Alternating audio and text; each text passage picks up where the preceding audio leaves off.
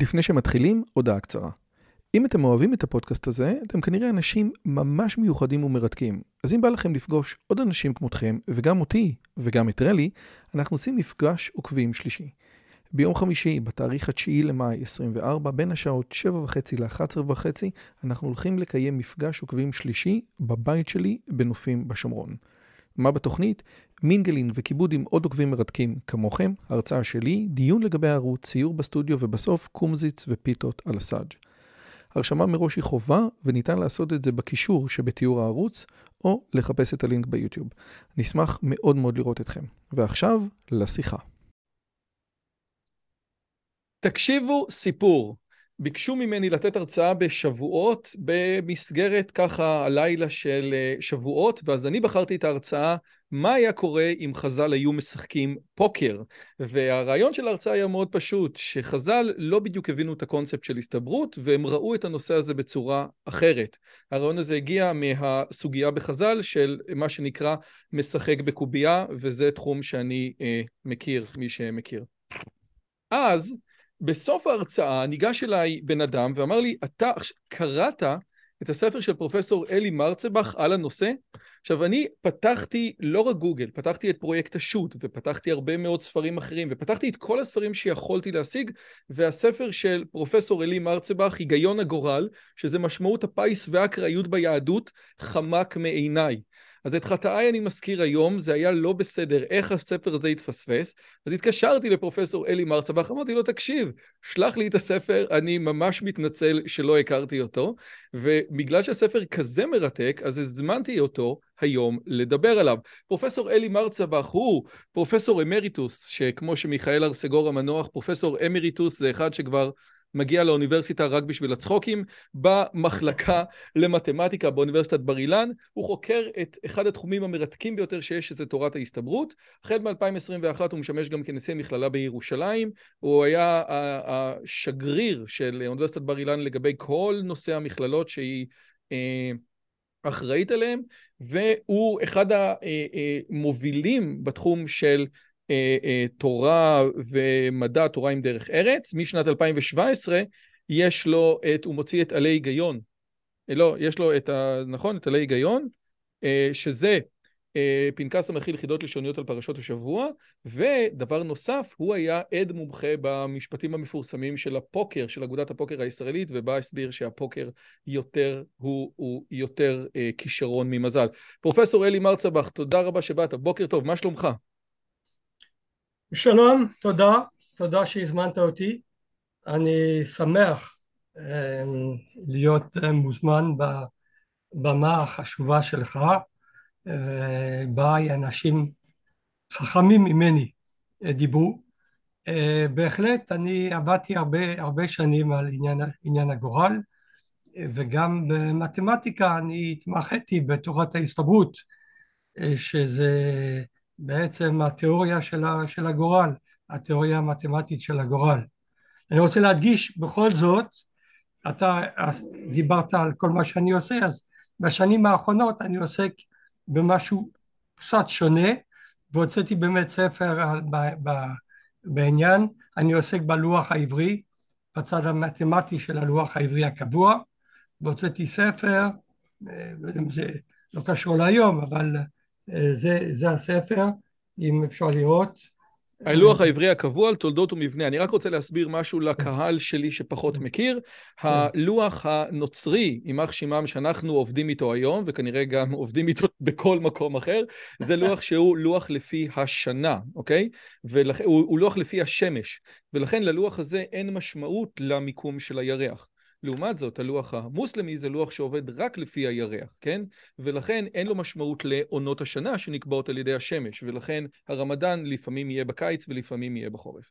הלוח העברי הוא איזה מישמש מוזר, מצד אחד הוא לוח שמשי, ומהצד השני ראש חודש צריך להיות כאשר הירח אה, אה, לא נמצא. זאת אומרת, פסח צריך להיות בחודש האביב, שזה מצד אחד לוח שמשי, ומצד שני הוא צריך להיות גם ירחי. והדבר הזה מייצר איזשהו סיבוך שהוא מאוד מאוד מאוד מורכב, עד כדי כך שרבן גמליאל במאה השנייה לספירה, או במאה הראשונה, אומר מקובלני מבית אבא שאין חידוש הלבנה, זאת אומרת המחזור של הירח סביב כדור הארץ, פוחת מ-29 יום ומחצה ונותן שם מספר שהוא בשש ספרות מדויק אחרי הנקודה. והדבר הזה הוא מרשים גם למי שחושב שהתורה, זאת אומרת, גם למי שחושב שאלוהים לא יתערב במספר הזה, הרעיון של הקדמונים היה יכולת להבין בדיוקים כאלה את מחזור הירח, זה דבר מרשים מאוד, נכון? אני אומר את זה פחות או יותר בסדר? כן. יפה מאוד. ואז, אז אולי בעצם נתחיל מתוך הנקודה הזאת. הקדמונים ידעו הרבה מאוד דברים, והם היו מאוד מאוד חכמים, ומי שחושב שהקדמונים הם מטומטמים סתם לא מבין וסתם שחצן. יש אה, אמרה בשם הרב זיני שאת הכל הוא מבין למה אלוהים ברא בעולם, אבל דבר אחד הוא לא מבין, את המאה ה-19, שזלזלה הרבה מאוד בקדמונים. אבל, אבל, בואו בבקשה ניקח את זה שלב אחד קדימה. אנחנו מדברים בעולמות מתמטיקה.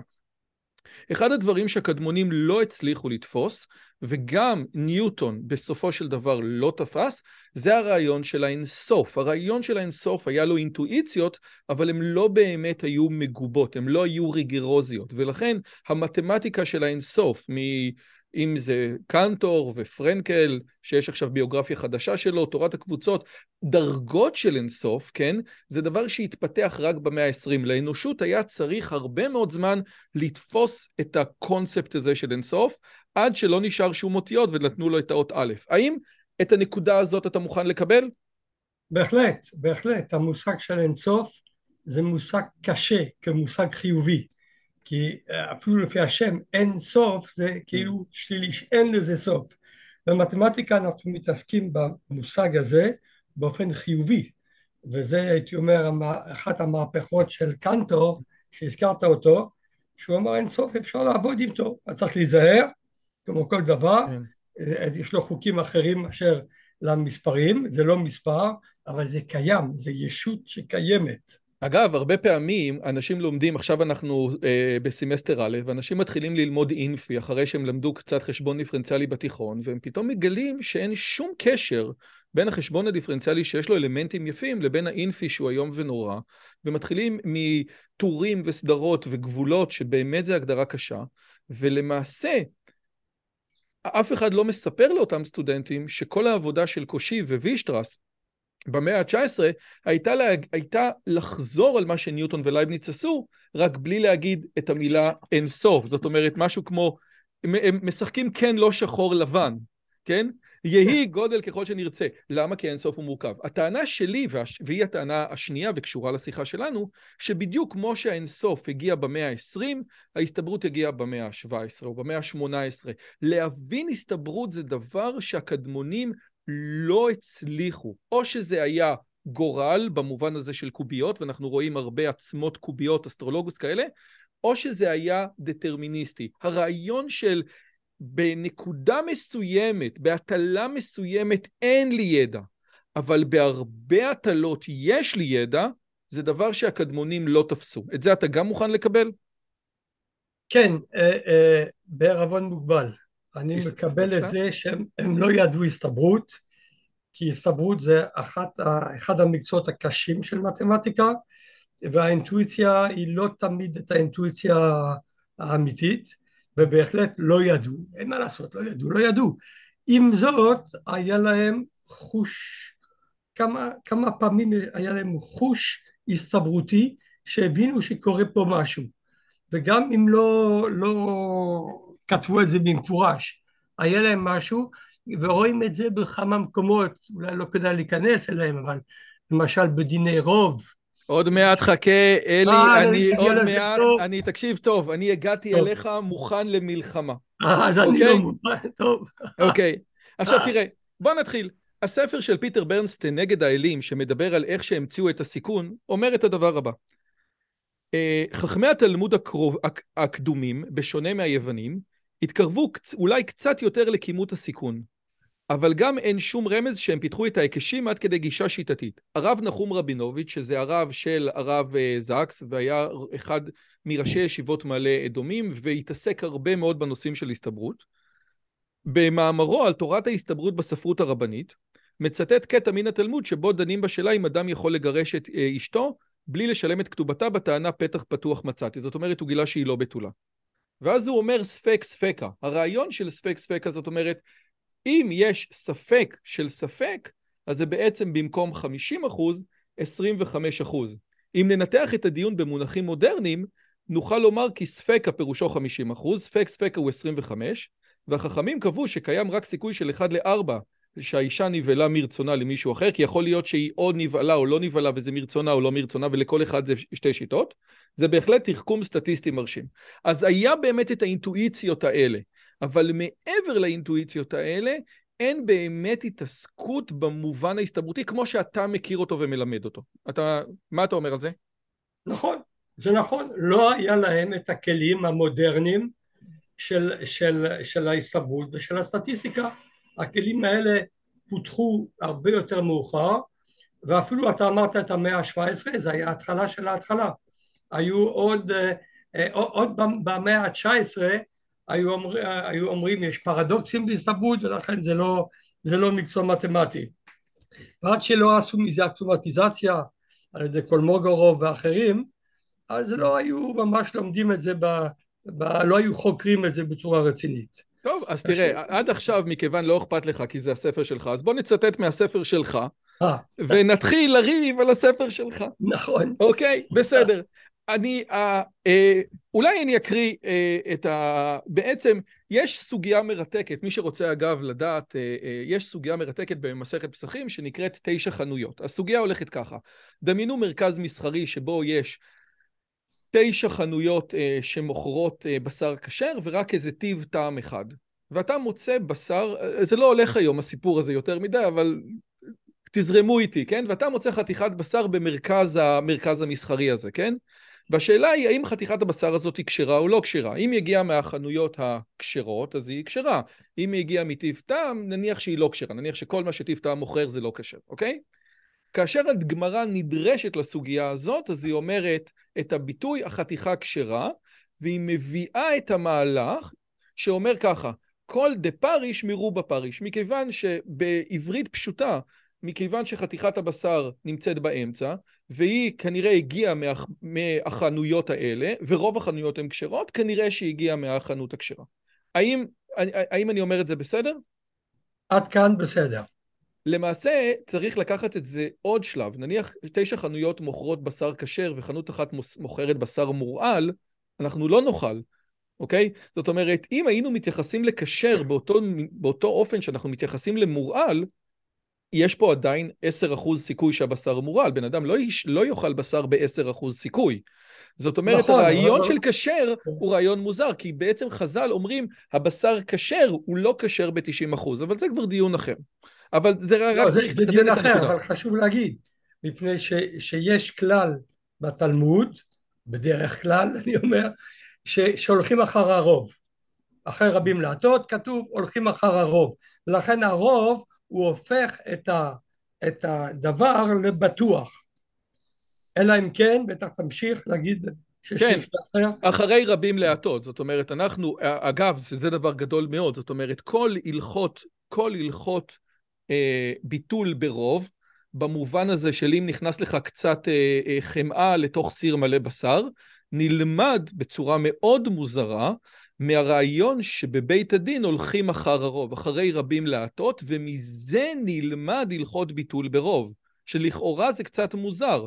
זאת אומרת, יש לנו פה בית דין שצריך לקבל החלטה, והשאלה היא איך יקבל החלטה, אולי הדיין החכם ביותר יקבל החלטה, וחז"ל אומרים לא, הולכים אחרי רוב הדיינים, מכל מיני סיבות שאלה, ומהליכה אחרי הרוב, אחרי רבים להטות בבית הדין, אני לומד שאם יש לי שתי חתיכות של בשר כשר וחתיכה של בשר טרף, הבשר הטרף בטל לבשר הכשר וניתן לאכול את כולם. זה, זה, זה, זה מהלך פרשני מטורף, כאילו, זה, זה, לכאורה על פניו זה פליק פלק פרשני.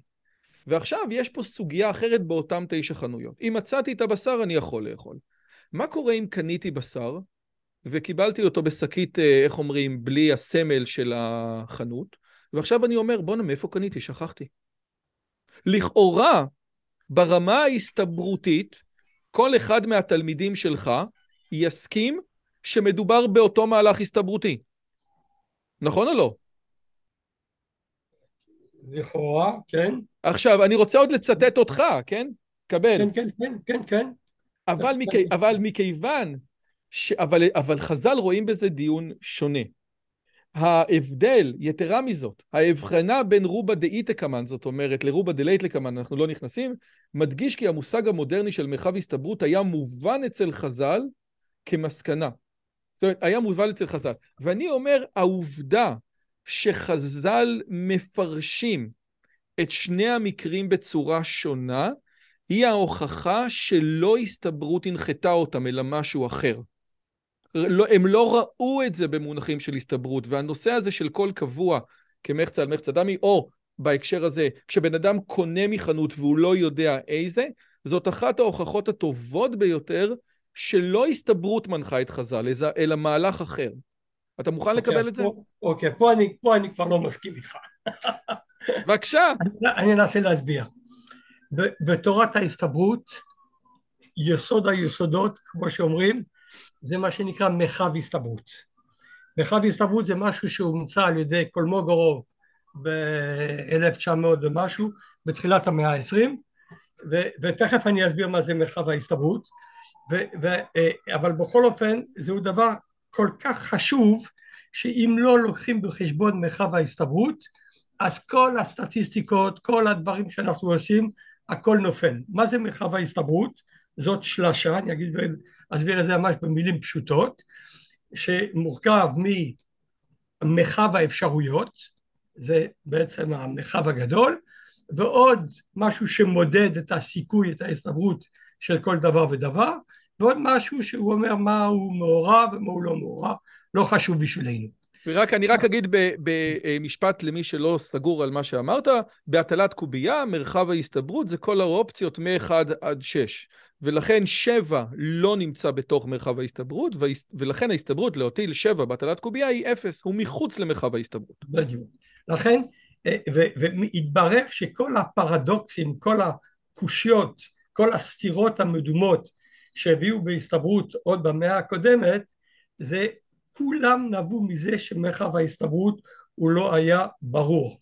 ואפילו כשאתה אומר למשל, הנה עכשיו היו, היו בחירות, כן? אתה אומר 80 אה, אחוז אה, הצביעו. כאשר אתה אומר 80 אחוז הצביעו, אתה בעצם אומר כמה דברים מאחורי זה. אתה אומר 80 אחוז מהאוכלוסייה הישראלית הבוגרת וכך הלאה. ולהגיד סתם 80 אחוז, אולי זה, זה כולל כל העולם, אולי זה כולל גם את הילדים, אולי זה כולל אה, גם התיירים, לא יודע. ולכן תמיד כש, בסטטיסטיקה זה קל להבין שכשמדובר על אחוזים אה, אה, אז חייבים להגיד מהו, מהו המרחב מדגם שלך. בתאונות דרכים, פעם עסקתי הרבה בתאונות דרכים, כשעברנו לשון, הנה עברנו עכשיו לשון חורף, אז מדברים הרבה על תאונות דרכים, אז פתאום אמרו בישראל יש הכי הרבה הרוגים. זה שטויות להגיד את זה. נכון שלצערנו כל הרוג זה עצוב מאוד, אבל הכל תלוי מהו המרחב מדגם. האם זה ביחס למספר המכוניות שיש בה בישראל, האם זה ביחס לכבישים, האם זה ביחס לקילומטר נסועה, כמה כל אחד נוסע, האם זה ביחד לגודל האוכלוסייה כולל ילדים, לא כולל ילדים וכך הלאה, וכל דבר נותן אחר, אני לא אומר שאנחנו אידיאליים, כן, אבל יחסית אנחנו באמצע, אה, אה, אבל, אבל הכל תלוי איך אתה מודד, לכן גם בדוגמה של הבשר הכשר שאתה, שאתה סיפרת, מהו המרחב מדגם? במקרה הראשון שהזכרת, וזה נכון, מרחב מדגם זה כל האקליזים, כל החנויות, או כל המרחב הגיאוגרפי, ולכן הרוב זה בשר כשר, אז הולכים לפי הרוב. במרחב המדגם השני יש בעצם רק שתי אפשרויות. זה מה שבעצם התלמוד אומר, יש שתי אפשרויות, או שקניתי בבשר בחנות טובה, כשרה, או שקניתי בחנות לא כשרה. יש רק שתי אפשרויות. זה המרחב מדגם שתופסים. אבל זה לא נכון. מה זה לא נכון? לא, סליחה. אתה לא יכול להגיד שזה לא, לא, לא נכון. לא, לא, לא, סליחה, סליחה. לא, סליחה. כי אתה, אתה, תראה, לכן אמרו שיש שלוש דרגות של שקר. יש שקר, שקר וכזב וסטטיסטיקה. כאשר אני, כאשר אני לוקח מתוך חבילת קלפים, כן? קלף אחד, אז הקלף הזה יכול להיות אדום או שחור. אבל אם חבילת הקלפים היא חבילה שיש בה 90 אחוז קלפים שחורים וקלף אחד אדום, ואתה לא מנרמל או לוקח בחשבון את העובדה שכשר הרבה יותר סביר מלא כשר, אתה מרמה במרחב המדגם, אתה משחק משחק שהוא לכאורה לא הוגן. אתה לא מקבל את זה? לגבי הקלפים אתה צודק, לגבי קניית, לגבי הקנייה של הבשר, חכמים ראו את זה בצורה שונה מאשר אם אתה מוצא בשר בשוק. ברור, מכיוון. שהסתברות, מכיוון שהסתברות לא עניינה אותם, עניין אותם משהו אחר, ואני יכול גם להוכיח מאיפה. אז מה עניין אותם? או, שאלה נהדרת. אז לשאלה הזאת... בכל אופן, רק כדי לגמור ואתן לך לדבר, בשבילי מה שעניין אותם זה מרחב הסתברות. עוד פעם, לא, לא אמרו את המילה מרחב הסתברות, כי לא הכירו את זה, זה כל מוגרוב שמצא את זה. אבל היה להם את החוש הזה, שיש כזה דבר של מה אתה מסתכל מאחורה. האם אתה מסתכל על כל האטליזים של כל העולם, או את זה, או את זה, או את זה, וכך הלאה. ואז אמרו, בקשר לקנייה, יש, לבן אדם יש תמיד שתי אפשרויות, או שהוא הולך לחנות א', או הולך ימינה, או הולך שמאלה, או א' או ב', כן, לא נגיד ימין ושמאל עכשיו, זה לא מתאים, אבל או שהוא הולך, ולכן הם ראו כאילו שזה שתי אפשרויות, הם ידעו שיש בסך הכל באותו, באותו קניון יש רק עשר חנויות, אבל, אבל ההחלטה הפסיכולוגית להסתכל על מרחב מדגם של, של או זה או זה. זהו, ככה אני מבין את, ה, את הסוגיה. כנגד מה שאתה אומר, כנגד מה שאתה אומר, אני רוצה לטעון שתי טענות. הרי אם היינו עושים סימולציה, אם היינו עושים סימולציה בשני האספקטים, אחד שבן אדם, הרבה פעמים בן אדם מוצא בשר בשוק, כן? מה יקרה ברוב המקרים? אז רוב המקרים הבשר יהיה כשר. ואם היינו עושים סימולציה של הרבה פעמים בן אדם קונה בשר והוא לא יודע מה הוא קנה, אז הרבה פעמים, רוב הפעמים זה היה כשר, כן? אז זה פה איזה שהם שני דברים. עכשיו, עכשיו למה? מכיוון שיש, כי אתה יודע, בהנחה שהוא יכול ללכת לכל החנויות בהסתברות שווה. מי שנדרש לסוגיה הזאת היה הרב גדליה נדל, אחד מבכירי התלמידים של אה, החזון איש, ובספר כן. תורתו של רבי גדליה שיצחק שילת הוציא, הוא, הוא בעצם נוגע בנקודה הזאת, הוא אומר, הנקודה של חז"ל הייתה פסיכולוגית, כמו שאתה אומר, ההסתברות לא עיינה אותם, כי בהסתברות זה אותו דבר. הם רצו לשאול איך המצוות פועלות על האדם. אם בן אדם קנה בשר, והוא לא יודע אם הוא קנה כשר, הרי אתה אין לך סיכוי ללכת לטיב טעם. אם אתה תלך לטיב טעם, אם אתה תיכנס לחנות לא כשרה, זה משמעותי. אתה לא, לא יכול להגיע למצב שאתה מתלבט אם קנית מחנות כשרה או לא כשרה. אם בן אדם מגיע לזה שהוא מתלבט מחנות, שהוא קנה מחנות כשרה או לא כשרה, אז זה פועל עליו בצורה אחרת. זאת אומרת, ו- ו- ו- וזה איזשהו עניין שמחזיר אותנו לתוך הנושא של באמת הסתבר... כאילו, חז"ל ראו את הדברים האלה בצורה קצת שונה מההסתברות הנקייה. אני, אני, אני, אני לא, לא, לא חולק על זה. הרב גדליה נדל, אפילו זכיתי להכיר אותו קצת. באמת? כן, לא הרבה, אבל אני זוכר קצת, כן. ואת יצחק שילת אני ודאי מכיר טוב, אפילו היינו ביחד בצבא. ואני אני מסכים שיש כאן נקודה פסיכולוגית, אבל מעבר לנקודה פסיכולוגית זה לא מספיק כדי לתת, אה, לתת הנחה של הסתברותית כשר או לא כשר. ולכן הנקודה הפסיכולוגית הזאת היא, אם אתה רוצה, הרקע של, של העובדה שהם קבעו שהמרחב המדגם הוא בעצם שתי אפשרויות ולכן לכל אחד אפשרות יש חצי חצי. למה? כי באמת הסתכלו בעניין הפסיכולוגי הזה ורצו להדגיש לבן אדם ש, ש, שבן אדם או שהוא הולך בטוב או שהוא לא הולך בטוב. יכול להיות שיש גם כן רעיון דידקטי חינוכי בעניין הזה, יכול להיות. ההסבר שלך הוא לא, הוא לא סותר uh, מה שאני כתבתי. אני עדיין, אולי אני קצת uh, משוחד, כי אני כן. עבדתי חמישים שנה בהסתברות, אז כל דבר אני רואה מרחב הסתברות, בלי מרחב הסתברות בשבילי הכל פסול, אין מה לדבר. נכון, אבל לחז"ל אין, אבל לחז"ל אין מרחבי הסתברות. אני, זה, זה כמו אגב רובה דאיתא קמן ורובה דלייתא קמן. כאילו, הרי יש שאלה, כן, ש... אני חושב שיעקבי שואל את לגרנג', הוא אומר, איך אנחנו יכולים לחשב הסתברות בקלפים ובמטבעות ובקוביות בצורה מאוד יפה, אבל אנחנו לא יודעים לחשב מה הסיכוי שהבן אדם הזה יחיה עד גיל 40, כן? כשאנחנו יוצאים מהשאלות של קוביות ואתה יודע, משאלות בית ספר של הסתברות, הדברים נהיים הרבה יותר מורכבים, כן? זאת אומרת, כשמרחב המדגם הוא בסימן שאלה, אנחנו באמת נמצאים בבעיה. הסתברות היא מעולה במה קורה שמערבבים חבילת קלפים, מעולה ממש, אבל היא לא יודעת, אתה יודע, אנחנו לא המדגמים, סתם, אנחנו לא יודעים אפילו שום דבר, כאשר מרחב המדגם לא פרוס לפנינו בצורה ברורה. אז אני חושב שהנקודה שלך היא, היא באמת נכונה, וגם, וגם אה, ברנולי תופס אותה. ברנולי אבא אומר, תקשיב, אני לא יכול להשתמש בשיטות האלה לחיים האמיתיים.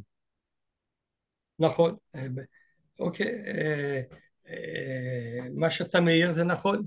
הרבה פעמים קשה מאוד לדעת מהו מרחב מדגם, נסתכל על כל העולם, נסתכל רק על, ה, על העיר שלנו וכך הלאה, ולכן ככה אני מרגיש שחכמים שהבינו שיש פה קושי, אמרו, טוב, במקרים מסוימים עושים כאילו זה קבוע, קוראים לזה קבוע, מחצה על מחצה, ככה הם קוראים לזה.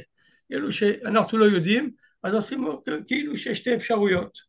ו- ו- ו- וזה לא הפתרון הנכון האמיתי, אבל זה הפתרון הדרוש כשאתה לא יודע מהו מרחב מדגם. עובדה שיש הרבה בעיות הסתברותיות, כשאתה משנה טיפה את מרחב מדגם, אתה מקבל תוצאות שונות לחלוטין.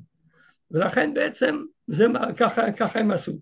מצד שני, אתה רואה שאצל חכמים את, ה, את, ה, את הסיכויים בהגרלות וכולי, שאומנם זה מתמטיקה פשוטה, זה לא דברים עמוקים, אבל הם הבינו את זה היטב, היטב, הם רצו הרבה פעמים ש, ש, ש, שהדברים יהיו אה, אה, בצורה, בצורה אקראית, בהתפלגות אחידה קוראים לזה, יוניפורמית, ויש הרבה דוגמאות כאלה שרואים שהם הבינו את, ה, את העניין הזה ש, ש, שצריך כמה שיותר דברים אקראיים. ובנוסף, זה בטח נדבר על זה עוד. אז בואו, אני רוצה עוד מעט להגיע לגורלות, אני רוצה לתת אולי את. הדוגמה השנייה שאתה גם, יש לך בעניין אישי, הנושא הזה של פוקר. והדבר הזה קשור למשחק בקובייה, שניקח, נניח זה כמו מי שמשחק בקלפים, אז הוא פסול לעדות, כן? ואז השאלה למה הוא פסול לעדות. והתלמוד גם כן בסנהדרין אה, מת, מתעסק בסוגיה הזאת. עכשיו, פה היה ראש, אה, יושב ראש האקדמיה הישראלית לפוקר, שכבר עזב לצערנו הרב לחו"ל, סטס מישקובסקי, אה, אה, והוא נתן טענה מאוד מאוד מעניינת, הוא היה גם במשפט שאתה הגעת אליו בתור עד מומחה, והטענה שלו הייתה כזאת: המחוקק הישראלי מנסה להגן על אברד ג'ון, כן, על, על אותו אה, יוסי כהן, בזה שהוא אומר, פוקר הוא משחק מזל ולכן הוא, ולכן הוא לא חוקי. אבל כאשר יוסי כהן שומע את זה, הוא חושב שפוקר הוא משחק מזל כמו לוטו. כזה משחק מזל, כמו מלחמה. זאת אומרת, אם אלוהים רוצה, אתה תזכה. ואז יוסי כהן הולך לכלוב פוקר, כי הוא לא חוקי, ומפסיד את המכנסיים שלו, כי פוקר הוא לא משחק מזל.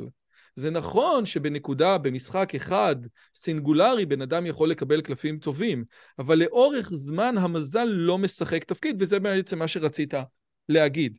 ופוקר זה דוגמה טובה מאוד להסתברות. השאלה מי ינצח במשחק אחד היא שאלה שניתנת, שאנחנו לא יודעים, יש בה אחוז מסוים של אקראיות, היא לא מובנת. מהצד השני, שחקן פוקר טוב הוא שחקן שינצח אותך, אם לא עכשיו, עוד שתי משחקים, שלושה משחקים, בסוף הערב אתה תהיה מרושש. זה כאילו, זה נכון? זאת אומרת, מה, מה היה התובנה שלך בתוך המשפט הזה? טוב, קודם כל זה נכון, אה, אה, וזה גם כן קצת חלק של חוק המספרים הגדולים, שבסופו של דבר אה, סתם בן אדם הוא מתרושש, אם הוא, אם הוא, לא, אם הוא לא מבין בדברים הוא מתרושש. אבל היה לי סיפור, לא יודע אם כתבתי, לא כתבתי את זה בספר, היה לי סיפור מדהים, ממש מקרי, מקרי לחלוטין. קצת לפני, אולי חודש, חודש, חודשיים, לפני שהוזמנתי לבית המשפט כדי להעיד את אה, מה שרציתי להעיד, הייתי בחוץ לארץ, מה לעשות, בעוונותיי הרבים, כי הרבה בחו"ל בשביל העבודה, וביליתי שבת אחת בעיירה שנקראת דוביל, שזה בחוף הים בצרפת, ויש שם קזינו, בית הימורים בעברית, מאוד גדול, מאוד מפורסם, מאוד מכובד, אתה לא, לא, אתה לא יכול להיכנס אם אין לך עניבה, כן, ז'קט וכל מה שצריך. אז הייתי שם בשבת, והיה לי מאוד קשה למצוא בית מלון, לא ידעתי למה. בסוף מצאנו הכל טוב, ואני רואה אה, פשוט ב, ב, ב, ברחובות היה, היו מודעות שבמוצ"ש, שבת בערב, יש הגמר של המשחק, משחק הפוקר, המשחק הזה, אה, בינלאומי. אמרתי, וואי, מה, באמת? אני חייב ללכת לשם. באמת זה היה, זה היה בחורף, זה היה אחרי, אחרי שיצא שבת. נכנסתי לשם והלכתי לראות, היו שם מאות אנשים ששיחקו, היה הגמר הבינלאומי של המשחק הזה. מה זה אומר? זה אומר שזה לא אקראי. אם, אם עושים, אם יש כל מיני אה, אה, אה, משחקים וכך הלאה, עד שמישהו מקבל את התואר שהוא השחקן הטוב ביותר, אז זאת אומרת שבאמת יש בזה הרבה חוכמה, ובאמת ראיתי, היו שולחנות, שיחקו אנשים מכל העולם, נכון? והיה שקט, חשבו האם להמיר, לעשות כזאת, כזה וכך הלאה, ואני לא הבנתי כלום, אני רק ראיתי שאנשים חושבים הרבה, ובסופו של דבר אחרי כמה שעות ניצח מי שניצח. אז זה היה ממש בשבילי מעין אות, לא רוצה להגיד אות, לא, עוד מעט נגיע לאותות. אגב, על זה כן. בדיוק, על זה ריצ'רד פיינמן מדבר, אל תיעלב לי בבקשה, שמתמטיקאי לא צריך להבין על מה הוא מדבר. זאת אומרת, יושב פה פרופסור להסתברות, לא מבין שום דבר בפוקר, אבל יכול להעיד על פוקר. אם פוקר זה ככה, זה ככה, זה, זה, זה אלמנט מעניין מאוד. בתור נכון. מתמטיקאי, אתה לא צריך להבין על מה אתה מדבר, אומר פיינמן. הנה, בבקשה. אגב, נכון. הטענה שלי כלפי uh, המשחק בקובייה, שחז"ל רואים את זה בשני אספקטים.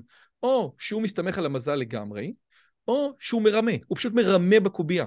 אבל את הקונספט של מזל, שכאילו, את, את, את הקונספט של פוקר, לפי, אם אתה מסתכל על המהלך של הסוגיה, אין לך זל. זאת אומרת, או שאני מרמה, ממש מרמה, אני יודע לזרוק את הקובייה בצורה טובה, כן? שזה סוג של רימוי, כן? כן. או שזה מזל. ולכן שוב, הנקודות האלה שהן נורא נורא מורכבות, יש פה משהו שבהטלה אחת אין לי שום דרך לדעת מהו, אבל במאה הטלות אני יכול להיות, כאילו אני יכול לדעת בוודאות. וזה נכון. קונספט שהוא מאוד מאוד מאוד מורכב, ולפי דעתי אין אותו לחז"ל. כן. אם, אם אתה זורק אה, אפילו מטבע, אם אתה זורק מטבע פעם אחת, אין לך מושג אם ייפול על, על הצד הזה או על הצד הזה, על פניו או על גבו, אי אפשר לדעת. אבל אם אתה זורק מאה פעמים, אני מוכן לתת הימור שהוא יצא לפחות ארבעים פעמים אה, מכל צד, כן? יותר מזה, כן. ואני רוצה לחדד מה שאתה אומר. ואם הוא לא יצא ארבעים פעמים, אתה תשים את הראש שלך שהמטבע מזויף. נכון. אגב, אתה יודע שפרסי דיאקוניס, כן. אה, שהוא קוסם, אגב, הוא התחיל להיות קוסם, הוא התחיל כן. מזה שהוא היה קוסם. לא ידעתי. כן. מתמטיקאי טוב. אה, מרטין גרנר, אתה יודע מי זה? כן, ודאי. אז מרטין גרנר, הוא לא קיבלו אותו, זאת אומרת, הוא עזב את הבית בגיל 14 והסתובב עם כל הקוסמים של ניו יורק, ואז לאט לאט הוא הסתכל על כל מיני, uh, מה שנקרא shuffle patterns כאלה, uh, והוא רצה להתלהב, הוא פשוט רצה ללמוד הסתברות. ולא היה לו תעודת בגרות, לא היה לו כלום. ומרטין גרדנר שלח מכתב סודי לדיקן של, אני חושב, אוניברסיטת הרווארד במתמטיקה, אמר לו, תקשיב טוב, תקבל את הילד הזה. והוא לא סיפר לו עד שהוא סיים את הדוקטורט. אמר לו, תקשיב, אני קיבלתי אותך רק בגלל שמרטין גרדנר אמר לי. אז, אז, אז, אז, פרסי, אז פרסי דיאקוניס אמר שאם אתה זורק quarter אמיתי, אז 70% מהפעמים הוא יוצא על, אה, על tail. אה, זאת אומרת, הרעיון של מטבע זה רעיון, אה, זה רעיון תיאורטי, אין באמת מטבע כזה. נכון. תיקח quarter וזורק על tail. ועכשיו אני רוצה לעבור לשאלה הזאת שאתה מתעסק הרבה, גורל, כן?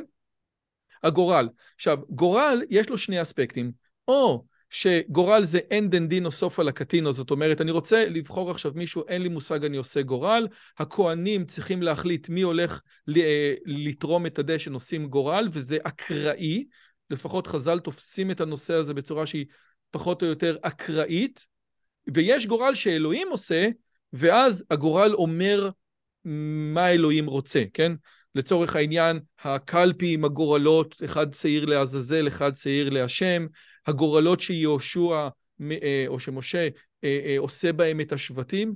זאת אומרת, יש גורלות, הגורל שתופסים את אחן, הגורלות האלה זה גורל שבעצם מתאר לנו את מה שאלוהים רוצה. ויש גורל אחר שהוא אנדנדינו. זה, קודם כל זה נכון, ואם כן, אז איך אני מש... כאילו, אז, אז מתי זה ככה, מתי זה ככה?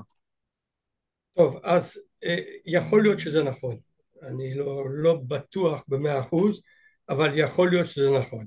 בגדול, כאשר כתוב גורל, אז יש כאן מעין יד השם מלמעלה. וכאשר הגורל הוא סתם כדי אה, להחליט, אז בדרך כלל זה נקרא פייס. פייס זה מלשון לפייס את האנשים, זה מילה, מזה, מזה באה המילה שלום בלועזית, בלטינית pax pacis זה שלום, השלום היה בא, בא לפייס בין האנשים וזה הפייס, הכהנים היו רבים מי יקריב את הקורבן, היו הלכו מכות, היו פצועים, אז קבעו שיהיה פייס, והיו עשו פייס, עשו אנדנדינו כן, בצורה כזאת או אחרת, ועדיין הכהנים היו מתחכמים כאשר היו כולם בעיגול לעמוד פה ושם כי הוא היה אומר איזה מספר כדי האם זה יתחלק וכך היו כל מיני פטנטים. אבל בעיקרון זה פייס וכאילו אין השגחה אלוהית הייתי אומר. זה הולך כמו שזה בא. לעומת זאת כאשר כתוב גורל בדרך כלל בתנ"ך כל המפרשים אומרים שבעצם ופה זה מילת המפתח שזה התערבות אלוקית סמויה כלומר הגורל מאפשר לקדוש ברוך הוא, תקרא לזה איך שאתה רוצה, הגורל מאפשר לו להתערב בעולם בצורה סמויה מבלי להפוך את החוקי הטבע של העולם שהוא קבע ושהוא לא רוצה לשנות וכדי לאפשר לבן אדם להישאר בבחירה החופשית שלו איך שלהאמין לא להאמין אבל מצד, מצד שני הוא מתערב והסיפור של החאן האחן הוא באמת היה הגנב, הוא לקח את השלל וזה היה אסור, ופה בעצם ההתערבות הייתה התערבות אה, כאילו של בן אדם, של יהושע, אבל השם אומר לו לך הפל גורלות, והגורל נפל עליו בסופו של דבר. וגם כשהחאן אומר לו, החאן אומר לו יהושע, זה לא רציני הגורל. מה הוא אומר לו? הוא אומר, אה, אה, אתה ואלעזר הכהן הגדול שני גדולי הדור אתם.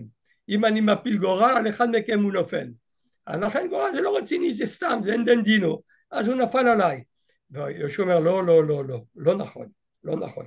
תדע לך שגורל זה כלי אלוהי כדי להתערב בעולם, לקבוע דברים שלא ניתן לקבוע בצורה אמיתית, בצורה אחרת. רגע, אתה כאילו... נותן פה פצצה, והפצצה שאתה נותן היא חשובה מאוד. אני רוצה לצטט מ... רבי יצחק הרמה, כן? שהוא מדבר okay. כן, כן. באמת על הגורל להשם ולזה. או, אה, על דרך, אה, והיו עושים רצונו, ואז תמיד היה נס והגורל עולה בשם ימין. אמנם אחר כך היה עניינם כשאר הגורלות של אדיוט, שהם מתעדים אל המקרה בלי שום נטייה אל דבר מאשר כנגדו. סתם, אם יש גורל אללה בללה. נכון. ורגע, כי אלו העניינים לא יתעמתו כמו זה במה שירבה מציאותו פעמים הרבה. זאת אומרת, ועכשיו שים לב מה שהוא אומר, על זה נאמר ביונה, לכו ונפיל הגורלות. הרי ברור שאם אתה עושה בספינה אין דן דינו, זה נופל על בן אדם אחד. זה, זה, זה, זה חייב ליפול על בן אדם אחד. לכן הוא מחדד מהלך מעניין. הם עשו גורלות, הם חזרו על הניסוי, הם חזרו על האין דן דינו הזה כמה פעמים. כי לכאורה הייתה זו עצה נבערת, שהרי אי אפשר שלא ייפול הגורל על אחד מהם, בין זכאי בין חייב.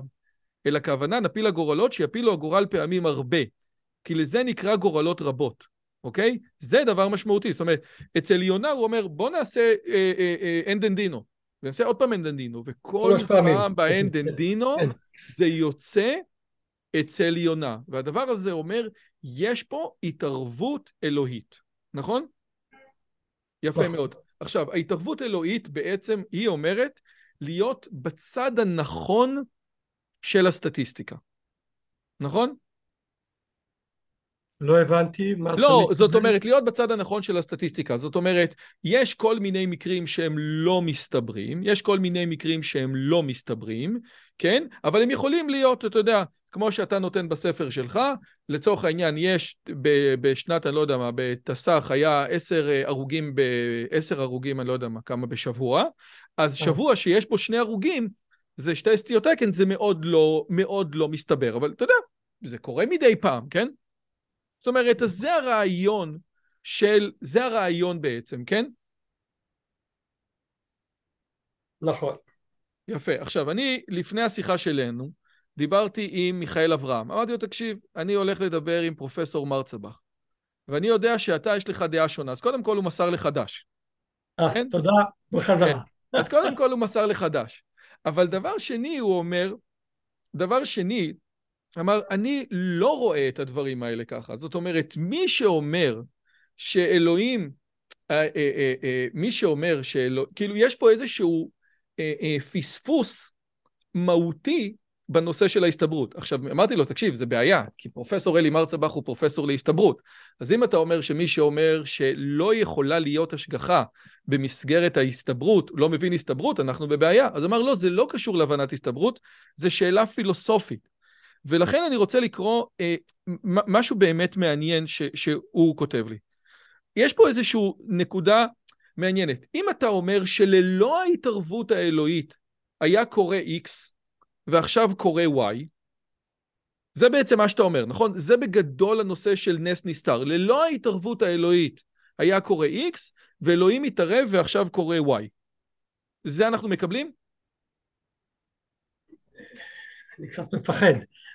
לא, בסדר, לא, שנייה, אז אני אגיד לך, אוקיי, אתה בסדר, תמשיך ואני אענה. אתה הוגן, בסדר, סליחה, סליחה, אתה הוגן לגמרי. בסדר גמור. הוא אומר כזה דבר, בסופו של דבר, אז אני אגיד כזה דבר, אז מה שהוא אומר זה כזה דבר. למעט בקוונטים, אקראיות לא קיימת בטבע. זה נכון שיש מערכות מורכבות, זה נכון שיש כאוס, אבל בסופו של דבר קובייה הונגרית או קובייה רגילה, אם אתה זורק אותה והיית יודע את הכל, אתה יודע איפה היא נוחתת. זה שיש לנו בעיות חישוב זה סיפור אחר, אבל אקראיות במובן האמיתי של המילה, כן? הפסודו רנדום, אקראיות קוונטית, לא קיימת בטבע. ולכן הכל זה, סוג... הכל זה שאלה של תנאי התחלה. והשאלה אם אני יודע לחשב או לא יודע לחשב, היא שאלה, אתה יודע, פחות רלוונטית מהצד האמיתי. עכשיו, אם אתה אומר, אם שבן אדם מנשק את הקוביות בשש-בש, כן? ומתפלל, אלוהים תעשה שיהיה פה שש-שש. ללא התפילה שלו זה היה יוצא חמש-ארבע, ואם התפילה שלו זה היה יוצא שש-שש, אז משהו שם השתנה בתוך חוקי הטבע, אתה מבין? זאת אומרת, אומר מיכאל אברהם, אם מאמינים בנוס, בניסים נסתרים, אין צורך להזדקק לסטטיסטיקה. כי גם השעיה של חוק הגרביטציה או חוק פיזיקלי אחר יכולה להיעשות בלי שנשים לב. מה זה משנה? אז עכשיו הגרביטציה לא פעלה שנייה, אז המכונית עפה באוויר, אף אחד לא ראה את זה, כן? נגמר, שלום, ביי. זאת אומרת, הסוגיה של להגיד שהשגחה פרטית קורית במסגרת חוק המספרים הגדולים או בסטטיסטיקה, זה כאילו שאנחנו מפספסים את הנקודה. העולם הוא דטרמיניסטי, ואם אלוהים מתערב, אז הוא משנה את חוקי הטבע. אז מה זה משנה אם הוא משנה אותם בסטטיסטיקה, או משנה אותם בזה שעכשיו רגע, שתי שניות לא, לא הייתה פה גרביטציה? לא, לא, לא, לא, לא, לא. פה, פה, אני, פה אני כבר לא כל כך מסכים. בוא נתחיל מההתחלה. קודם כל התחלנו מזה שהכלנו לו דש בחזרה. כן, זה חשוב. הוא יהודי חביב וחכם, ואני מאוד מעריך אותו גם אם אני לא מסכים בכל מה שהוא כותב. בסדר גמור. זה שהעולם, האם העולם הוא דטרמיניסטי או לא דטרמיניסטי זאת שאלה גדולה ואני לא אחיה, אני לא יודע. הוא בעצמו אומר שבעולם הקוונטי זה לא דטרמיניסטי. אז אולי יש לזה השפעה גם כן בעולם, במקרו, אינני יודע. אבל זה לא, זה לא מפריע לי, ואני לא, לא, לא, לא נכנסתי לנקודה הזאת, כי זאת נקודה שאף אחד לא יודע עד כמה יש אקראיות או לא. נכון שלכאורה אם אני זורק קובייה, אז אה, לפי הכוח שזרקתי, לפי הזווית, לפי הרוח וכך הלאה, אפשר כאילו לנחש במרכאות. למרות שזה בלתי אפשרי באופן מעשי, אבל תיאורטית אולי. נכון, כי גם הכאוס היא תיאוריה דטרמיניסטית, היא אומרת, היא נכון, דטרמיניסטית מורכבת. זה נכון, כן, יש, ויש גם כן תיאוריה דטרמיניסטית, בהחלט, כן. אה, אה, אני אומר ככה, אה, אני טוען, זה לא רק אני, זה, בעצם כל גדולי ישראל טוען שהאלוקים הוא יכול להתערב בעולם. הוא יכול להתערב בעולם. זה לא האלוקים של וולטר, ש, ש, ש, שהוא כמו שען כזה, שפתח, ש, שהמציא שעון, ואחר כך הוא נח, לא עושה כלום. לא. האלוקים שלנו הוא גם ברא את העולם וכולי, וגם כן מתערב בעולם כשהוא רוצה. עכשיו מידת ההתערבות זה כבר מחלוקת. יש, יש פרשנים חסידים בדרך כלל שאומרים שהוא מתערב בכל דבר, כן? אם, ה, אם העלה של העץ שאני מסתכל עכשיו mm. נופל בדיוק פה זה ולא ימינה ולא שמאלה, אז זה רצון השם. כן, התפיסה החסידית, אגב, רק שנייה, שאומרת אין טבע, זאת אומרת, הבעל שם טוב הוא נשמתו נכון, של נכון, רס"ג, זה... והרס"ג זה... הוא מה, מהנציג הבולט של תפיסת הכלם המוסלמית אצל היהודים, שבעצם אומר אין טבע, וכל נכון. דבר קורה בנס. נכון. לעומת זאת, יש uh, תפיסות אחרות הרמב"ם, שאומרות, זה לא עובד ככה.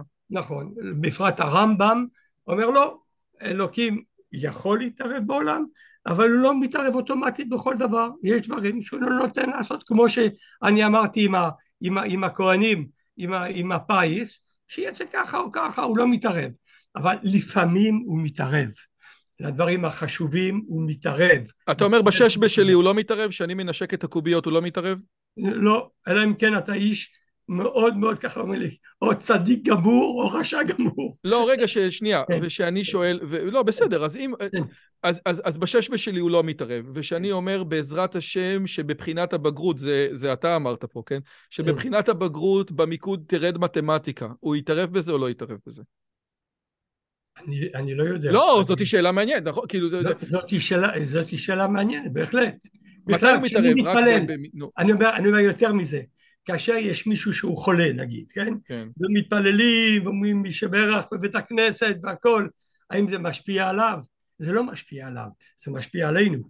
אבל זה כשאנחנו מתפללים, אז אנחנו מתקרבים אל השם, שזו המטרה של האדם, ובזה שמתקרבים אל השם, אז יכול להיות שהשם יעשה דברים קצת שונים, יותר טוב, פחות טוב, יותר לרצוני, פחות, אבל זה משהו אחר. אבל הטענה שלי זה שאתה, אתה, סליחה שאני אומר אתה, כן, אבל כן, הדעה. הזאתי שנשמעת מפי איש מדע, היא בעצם, היא, היא כאילו שאתה משחק משחק כפול. למה? כי הרי היה ניתן לעשות קבוצות פלסיבו בתרופה חדשה ולבוא ולהגיד, רק שנייה, הרי, הרי בוא ניקח את ההשפעה של אה, תפילה. אם יש משמעות אמיתית לרמת התפילה, לזה שבן אדם מתפלל, אז, אז, אז היינו צריכים לראות את זה ב... זה, זה היה משהו שהיה אמור להיות כחלק מפרוצדורה של לבדוק יעילות קלינית של תרופה. ואתה יודע שא' נכון. אנחנו לא עושים את זה, ודבר שני, גם לו היינו עושים את זה, היינו רואים שום דבר. אז, אז, אז מה קורה פה? אז שוב, ואם אלוהים מתערב, מה אכפת לי אם הוא מתערב בזה בסטטיסטיקה, או מתערב בגרביטציה? מה זה משנה לי? הוא מתערב שלא רואים, סבבה.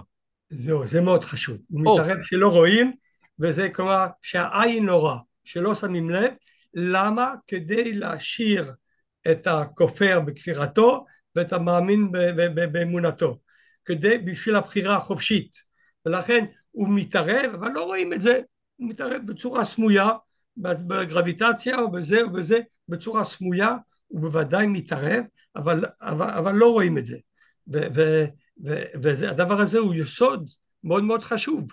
אני, לא, קשה לי להאמין שאלוקים לא יתערב מדי פעם בעולם. אני חושב שהוא כן, הוא יכול להתערב. לא. אבל עכשיו אמרת, בסדר, אז עכשיו הכל ברור. אם אתה אומר שאלוהים יתערב, אז אלוהים יתערב. ואם אתה אומר, אני מקבל, מה שאתה אומר עכשיו הוא קונסיסטנטי. אפשר להסכים או לא להסכים, אבל עכשיו הוא קונסיסטנטי. אתה אומר, אלוהים יתערב מדי פעם. מתי שהוא מחליט שהוא רוצה להתערב, יכול להיות דברים חשובים, לא חשובים, יכול להיות שהצדיק שמשחק שש בזה, זה מאוד חשוב. סבבה לגמרי. אבל מכיוון שהוא, ואלוהים מתערב בצורה שלא ידעו שיישאר הכופר בכפירתו ולתת את הבחירה החופשית. אני גם מבין.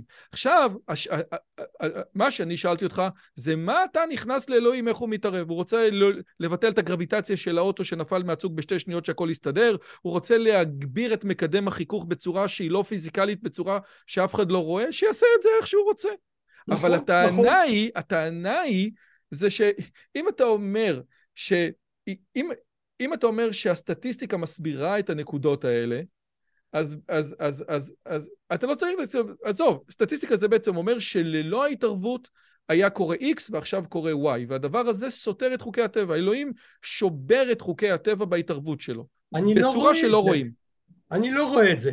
אני כמדען, אני עוסק במדע, לפי חוקי המדע שהוא נתן לנו, ואני מאמין שהחוקים האלה הוא שומר עליהם. אם אצלו הוא עושה טריקים כאלה או אחרים, יכול להיות, אבל אני לא רואה את זה. אני לא. מסוגל לראות את זה. אוקיי, וב- זה מהלך יפה, ב- בסדר. במקרו, בסטטיסטיקה במקרו, הדברים נשמרים. אוקיי, זה מהלך שאני, אני, עוד פעם, עכשיו זה מהלך שכנגדו אפשר באמת לנהל אה, אה, סיפור. עכשיו, הבעיה היא שהרמב"ם לא מאמין לכל הדברים האלה, ולצורך העניין יש לו בעיה עם חז"ל, כי הגמרא מלאה בדברים כאלה, כן? הגמרא מתעסקת בהאם מותר לצאת בקמע בשבת, והיא מחלקת בין קמע מומחה או לא מומחה. הרמב"ם אומר שמי שאמר לתינוק פסוק לי פסוקך, ופסק לו פסוק מן הברכות, הרי זה סימן ברכה. אז, אז הרמב"ם בעצם רואה את כל הסיפור הזה בקטע של אני מוכן לקבל סימנים כדי לעזור לי לקבל החלטות שקשות, שקשות לי לקבל באופן רציונלי. אבל הדבר הזה הוא, האם אני שואל, העובדה שהתינוק פסק לי פסוק מהברכות אומר באמת משהו אמיתי, או שזה מרגיע את הסייקי שלי ולכן אני אתנהל יותר טוב בעולם? הרמב"ם הולך על הכיוון השני, זה לא שמשהו פה קורה, כן? והשאלה שלי, לשיטתך, האומר לתנוק, האומר לתינוק פסוק לי פסוקך ופסק לו פסוק מן הברכות, זה סימן משמיים שיהיה לו בסדר? או שעכשיו הוא יכול להיות יותר רגוע, סוג של להרגיע את עצמו, איזה סוג של פלסיבו כזה? אני, אני, אני נוטה לחשוב על האפשרות השנייה. זאת אומרת ששוב זה עניין קצת פסיכולוגי קצת, כן? שהבן אדם מרגיש יותר טוב. הסימנים זה עוזר, גם כן שאלו אותי לגבי הסימנים בראש השנה. אוכלים, אני יודע מה, גזר בשביל זה, זה נראה שטויות, כל הדברים האלה. אבל זה לא שטויות, כי זה עוזר לאדם לחשוב שכל מה שקורה בסופו של דבר זה רצונו של השם. ו- ו- והדבר הזה הוא חשוב. כלומר, אם, אם סתם ככה אני מקווה שיגזרו אויבינו ושונאינו, אז זה שטויות. אבל אם אני, אני ככה נזכר שבסופו של דבר ההחלטות הסופיות זה מלמעלה, אז במובן הזה זה עוזר. עכשיו, אחד הדברים שאתה מדבר פה על תפילה לפני הגרלה, כן? עכשיו, כן. הרבה פעמים, עוד פעם, הדבר הזה מחזיר אותנו לתפילה אחרי מבחן, כן? הצועק הלשעבר, הרי זה תפילת שווא. כיצד? הייתה אשתו מעוברת, אומר, יהי רצון שאשתי תלד, ש- שתלד אשתי זכר, הרי זה תפילת שווא. למה? מכיוון שהזכר כבר נקבע. נכון. אה, לפי הגמרא לוקח אה, כמה זמן עד שהזכר נקבע, אבל למעשה אתה רק יכול לבוא ולהתפלל על העתיד. ולכן, הרבה פעמים אומרים לסטודנטים, מה אתה מתפלל שיהיה ציון טוב אחרי הבחינה, כבר הבחינה עברה. הוא אומר, לא, אני לא מתפלל על זה, אני מתפלל על הפקטור, כן? על, הפ... על הפקטור אני מתפלל. רעיון טוב. כן. וזה באמת, ו- ו- וזה באמת סוגיה שהיא, אה, אה, זה באמת סוגיה שהיא מעניינת על, ה- על העניין הזה של עד כמה אנחנו משפיעים. אבל אני רוצה להגיד לך מכל הספר שלך, הנקודה שבאמת הכי אה, אה, הייתה מדהימה בעיניי, זה הנושא הזה של, ה, אה, אה, של הסירה. בשנת 1841 ספינה אמריקאית הפליגה מליברפול לפילדלפיה, והיא נתקלה בקרחון והיו צריכים פשוט אה, לשים אנשים בתוך הסירות הצלה ולא היה מקום וזרקו אנשים מתוך הסירות. ואחד, ואחד הטענות ש... ו, ואז הסירה הגיעה אל החוף, והתור בן אדם שזרק אנשים מתוך הסירות נכנס לבית משפט, לכלא. אמרו לו, תקשיב, מה אתה עשית? אתה הרגת אנשים.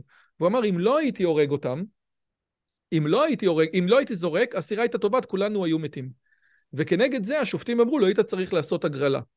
ואז אתה מביא שם כמה וכמה סיבות למה הגרלה לא צריך, אבל הסיבה המטורפת ביותר זה סיבה ד'. ואני רוצה לקרוא אותה, כי אני, אני באמת, אני ציטטתי אותה הרבה אחרי זה, הייתי רוצה את ההרחבה שלך. ההגינות תטען שהגרלה היא אמצעי להעמיד את החזק והחלש על אותו בסיס, כי שמה יש לשניהם את אותו סיכוי. למה ההגרלה הזאת היא מוסרית יותר מן ההגרלה הטבעית, שגרמה לכך שחלק מאלו שעל הסיפון יהיו חזקים יותר מאחרים? מה בקוביות גורם להם להיות מוסריות יותר מן התורשה? איזה טענה חזקה. והייתי רוצה, א', לשאול אותך, אתה יודע, כתבת את הספר הזה לפני 20 שנה, נכון? או כמה? כן, משהו כזה. אז קודם כל, אתה עדיין בדעה הזאת? זאת, זה, זה דעה מדהימה, אבל סתם, אתה עדיין בדעה הזאת? אני לא יודע. אה, אמ, אבל שוב חוזרים קצת לעניין הזה של מרחב מדגם, אתה יודע. כי פה שוב אתה מסתכל מהו המרחב מדגם, כולם אותו דבר, או שאולי לא כולם אותו דבר, אולי יש ברירה הטבעית וכולי. אה, אבל, אבל זאת, זאת טענה, זאת בהחלט טענה, ואני חושב שהטענה הזאת השתמשו בה חכמינו במקרים מסוימים, במקרים קיצוניים. אה, אין לי כרגע דוגמה. כל דאלים גבר יכול להיות כן, דוגמה למשל, טובה למשל, לזה? נכון, נכון, כל דאלים גבר, זה, זה, זה דומה. נסתחפה שדך? כן, כשאי אפשר להכריע אז נותנים לטבע לעשות את שלו. אבל אתה לא תעשה, אתה לא ת, תהרוג בידיים שלך. אתה יודע, יש דוגמה, אולי, יש אה, קומיקס של טינטין, לא יודע אם אתה מכיר. כן, כן, זה של הצרפתים, הרבה, כי, אתם, אה, כי אתה מהצרפתים. נכון. אתה גם בטח אוהב את אה, אוביליקס ואסטריקס. כן, כן, אני אוהב טינטין. אז בטינטין יש, יש טינטין בטיבט, ויש הקפטן שהוא על חבל, מנסה להגיע לטינטין, והוא לא מצליח, וזה קר, והוא יודע שאם הוא לא עושה כלום, שניהם ימותו, גם טינטין למעלה, כי הוא לא, הוא לא יוכל להחזיק יותר, וגם הקפטן הדוק, אה, שניהם ימותו. אז הקפטן אומר, חבל ששנינו נמות, אני מוציא את ההולך שלי, אני חותך את החוט, את הכבל הזה, ואז אני אמות, ברור, אני אפול, לפחות אתה תחיה. וקפיטן, כמובן שטיטי אומר לא, לא, אל תעשה את זה, בסוף הכל יוצא טוב. אבל בעיקרון, קפטן הדוק צודק, כן, עדיף שימות אחד ולא שניים. ו, אבל התורה אומרת אחרת. אה, בכל אופן, בפרשנות של חכמינו, אומרים לו, אל, ת, אל תעשה בידיים. אל, אל תהרוג בידיים את עצמך או את מישהו אחר, גם אם על ידי זה אתה מציל יותר אנשים. ביד, יש מושג כזה, לא לעשות בידיים, לתת לקדוש ברוך הוא לעשות את שלו בעצם. אגב, הנושא הזה של לתת לקדוש ברוך הוא לעשות את שלו, מחזיר אותנו לנושא הזה של השתדלות, אוקיי? הנושא של השתדלות שחזק מאוד בחז"ל, כן? לצורך העניין על הפרנסה. אה, שהפרנסה והבנים תלויים במזל, כן? עכשיו, מזל במובן הזה של חז"ל זה הגורל שלך, כן?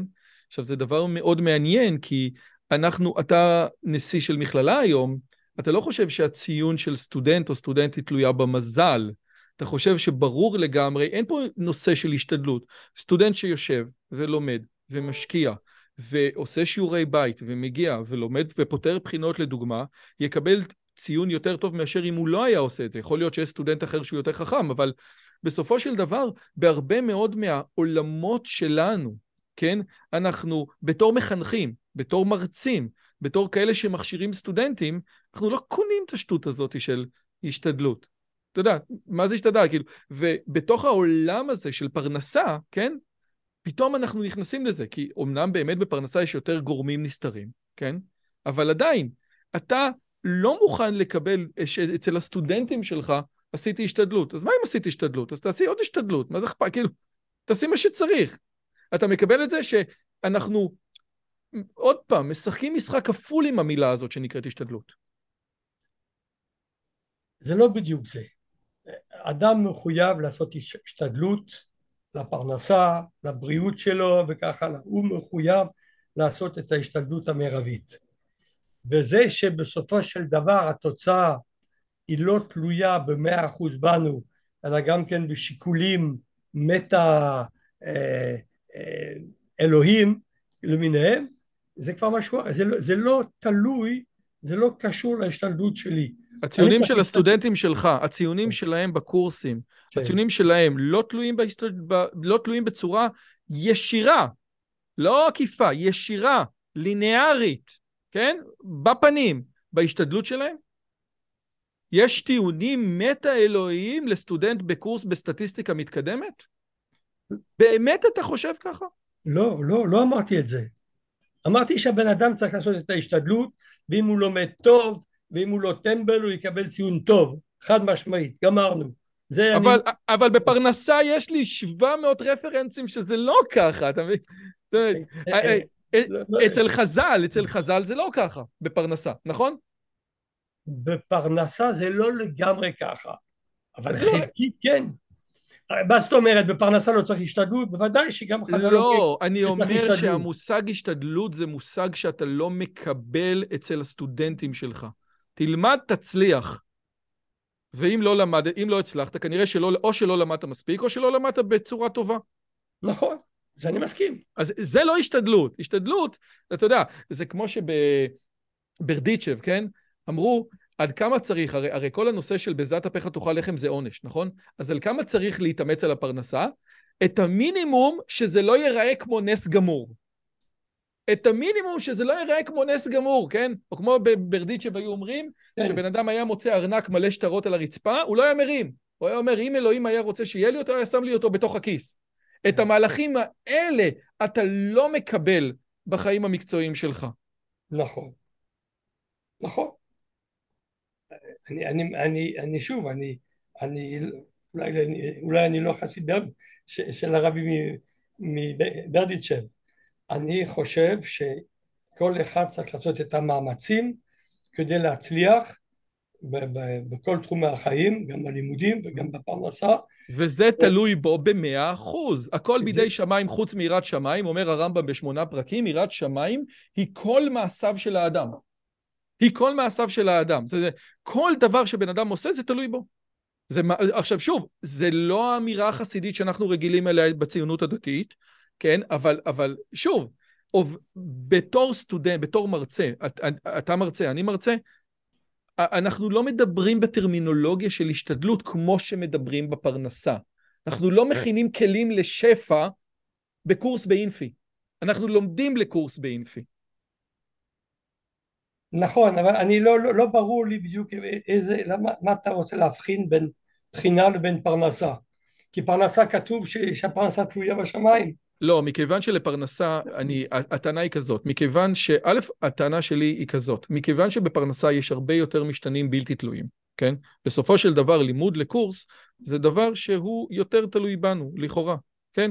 ומכיוון שבפרנסה יש יותר משתנים בלתי תלויים, אז אנחנו שמים את אלוהי ה-gaps, God of gaps, אנחנו לא יודעים, אנחנו אומרים זה תלוי בו.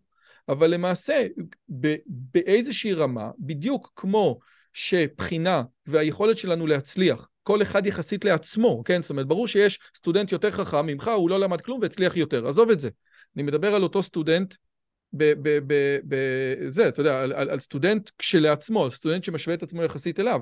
אנחנו משתמשים באלוהים כדי לפתור לנו בעיות של חוסר ודאות. זו הטענה, וב, ובסוגיות של פרנסה יש יותר חוסר ודאות מאשר בסוגיות של לימוד למבחן.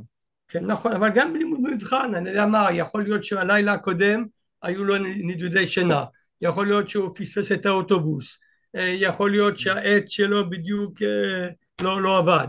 כלומר, תמיד יש, יש דברים חיצוניים שיכולים להשפיע בצורה זו או אחרת. אה, גם כן, אבל, אבל בגדול אני מסכים איתך שבפרנסה המספר המשתנים, המקרים, הם הרבה, המספר הרבה הרבה יותר גדול. כן. טוב, תקשיב, זה העולמות האלה של ההיגיון, גורל, באמת, אתה יודע, מחזיר אותנו לתוך הסיפור הזה שאנחנו לא יודעים, בן אדם לא יודע מה יהיה מחר, ובן אדם צריך איזשהו כלים כדי לחיות בתוך עולם עם כל כך הרבה חוסר ודאות. והדבר הזה לפעמים הוא, הוא, הוא בעיה קיומית, כן? זאת אומרת, לא סתם הולכים ל... מרפאים ולנביאים ולאסטרולוגים, כן?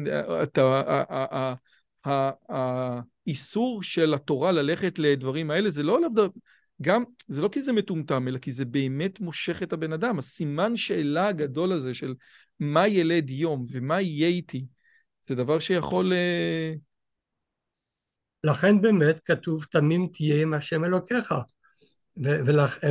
וזה הבסיס של אה, לא לעשות כל מיני הגרלות פרטיות אישיות, תלך בצורה תמימה, תמימה במובן החיובי של המילה, לא במובן השלילי, אלא יש לאדם, לאדם היהודי יש מטרה, אה, הוא צריך, אני רואה כמטרת על, שהוא צריך להתקרב אל השם, אה, יש הרבה דרכים, המצוות וכך הלאה, אלה המטרות, ו, ובשביל זה הוא לא צריך לעשות כל מיני טריקים, כמו שאמרת, ללכת לכל מיני חוזים למיניהם ולעשות כל מיני פטנטים, הוא צריך ללכת בצורה פשוטה, אה, ואומנם יש לפעמים הגרלות שמותר לו לעשות, זה כבר זה כבר מביא אותנו למקום אחר, ש, ש, שלפעמים בן אדם שמתלבט בצורה אמיתית וזה דרך לבחור, אז הוא יכול, הוא יכול להימלך, ב, ב, הנה למשל במה שנקרא גורל הגר"א,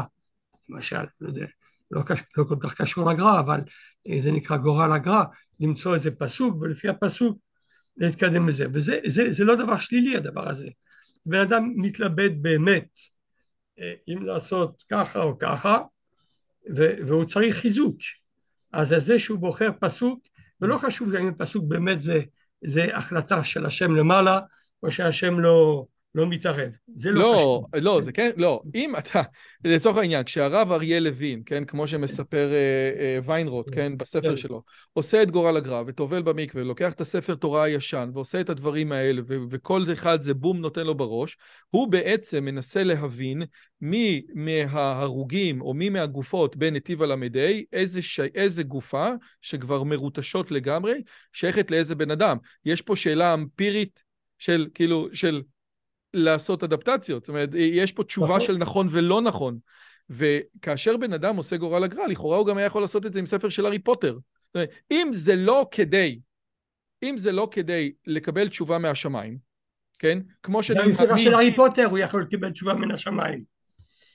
נכון, אבל אה, אצל- אם אריאל לוין היה, אם הרב אריאל לוין היה עושה את זה עם הארי פוטר, זה באמת היה קצת יותר משעשע.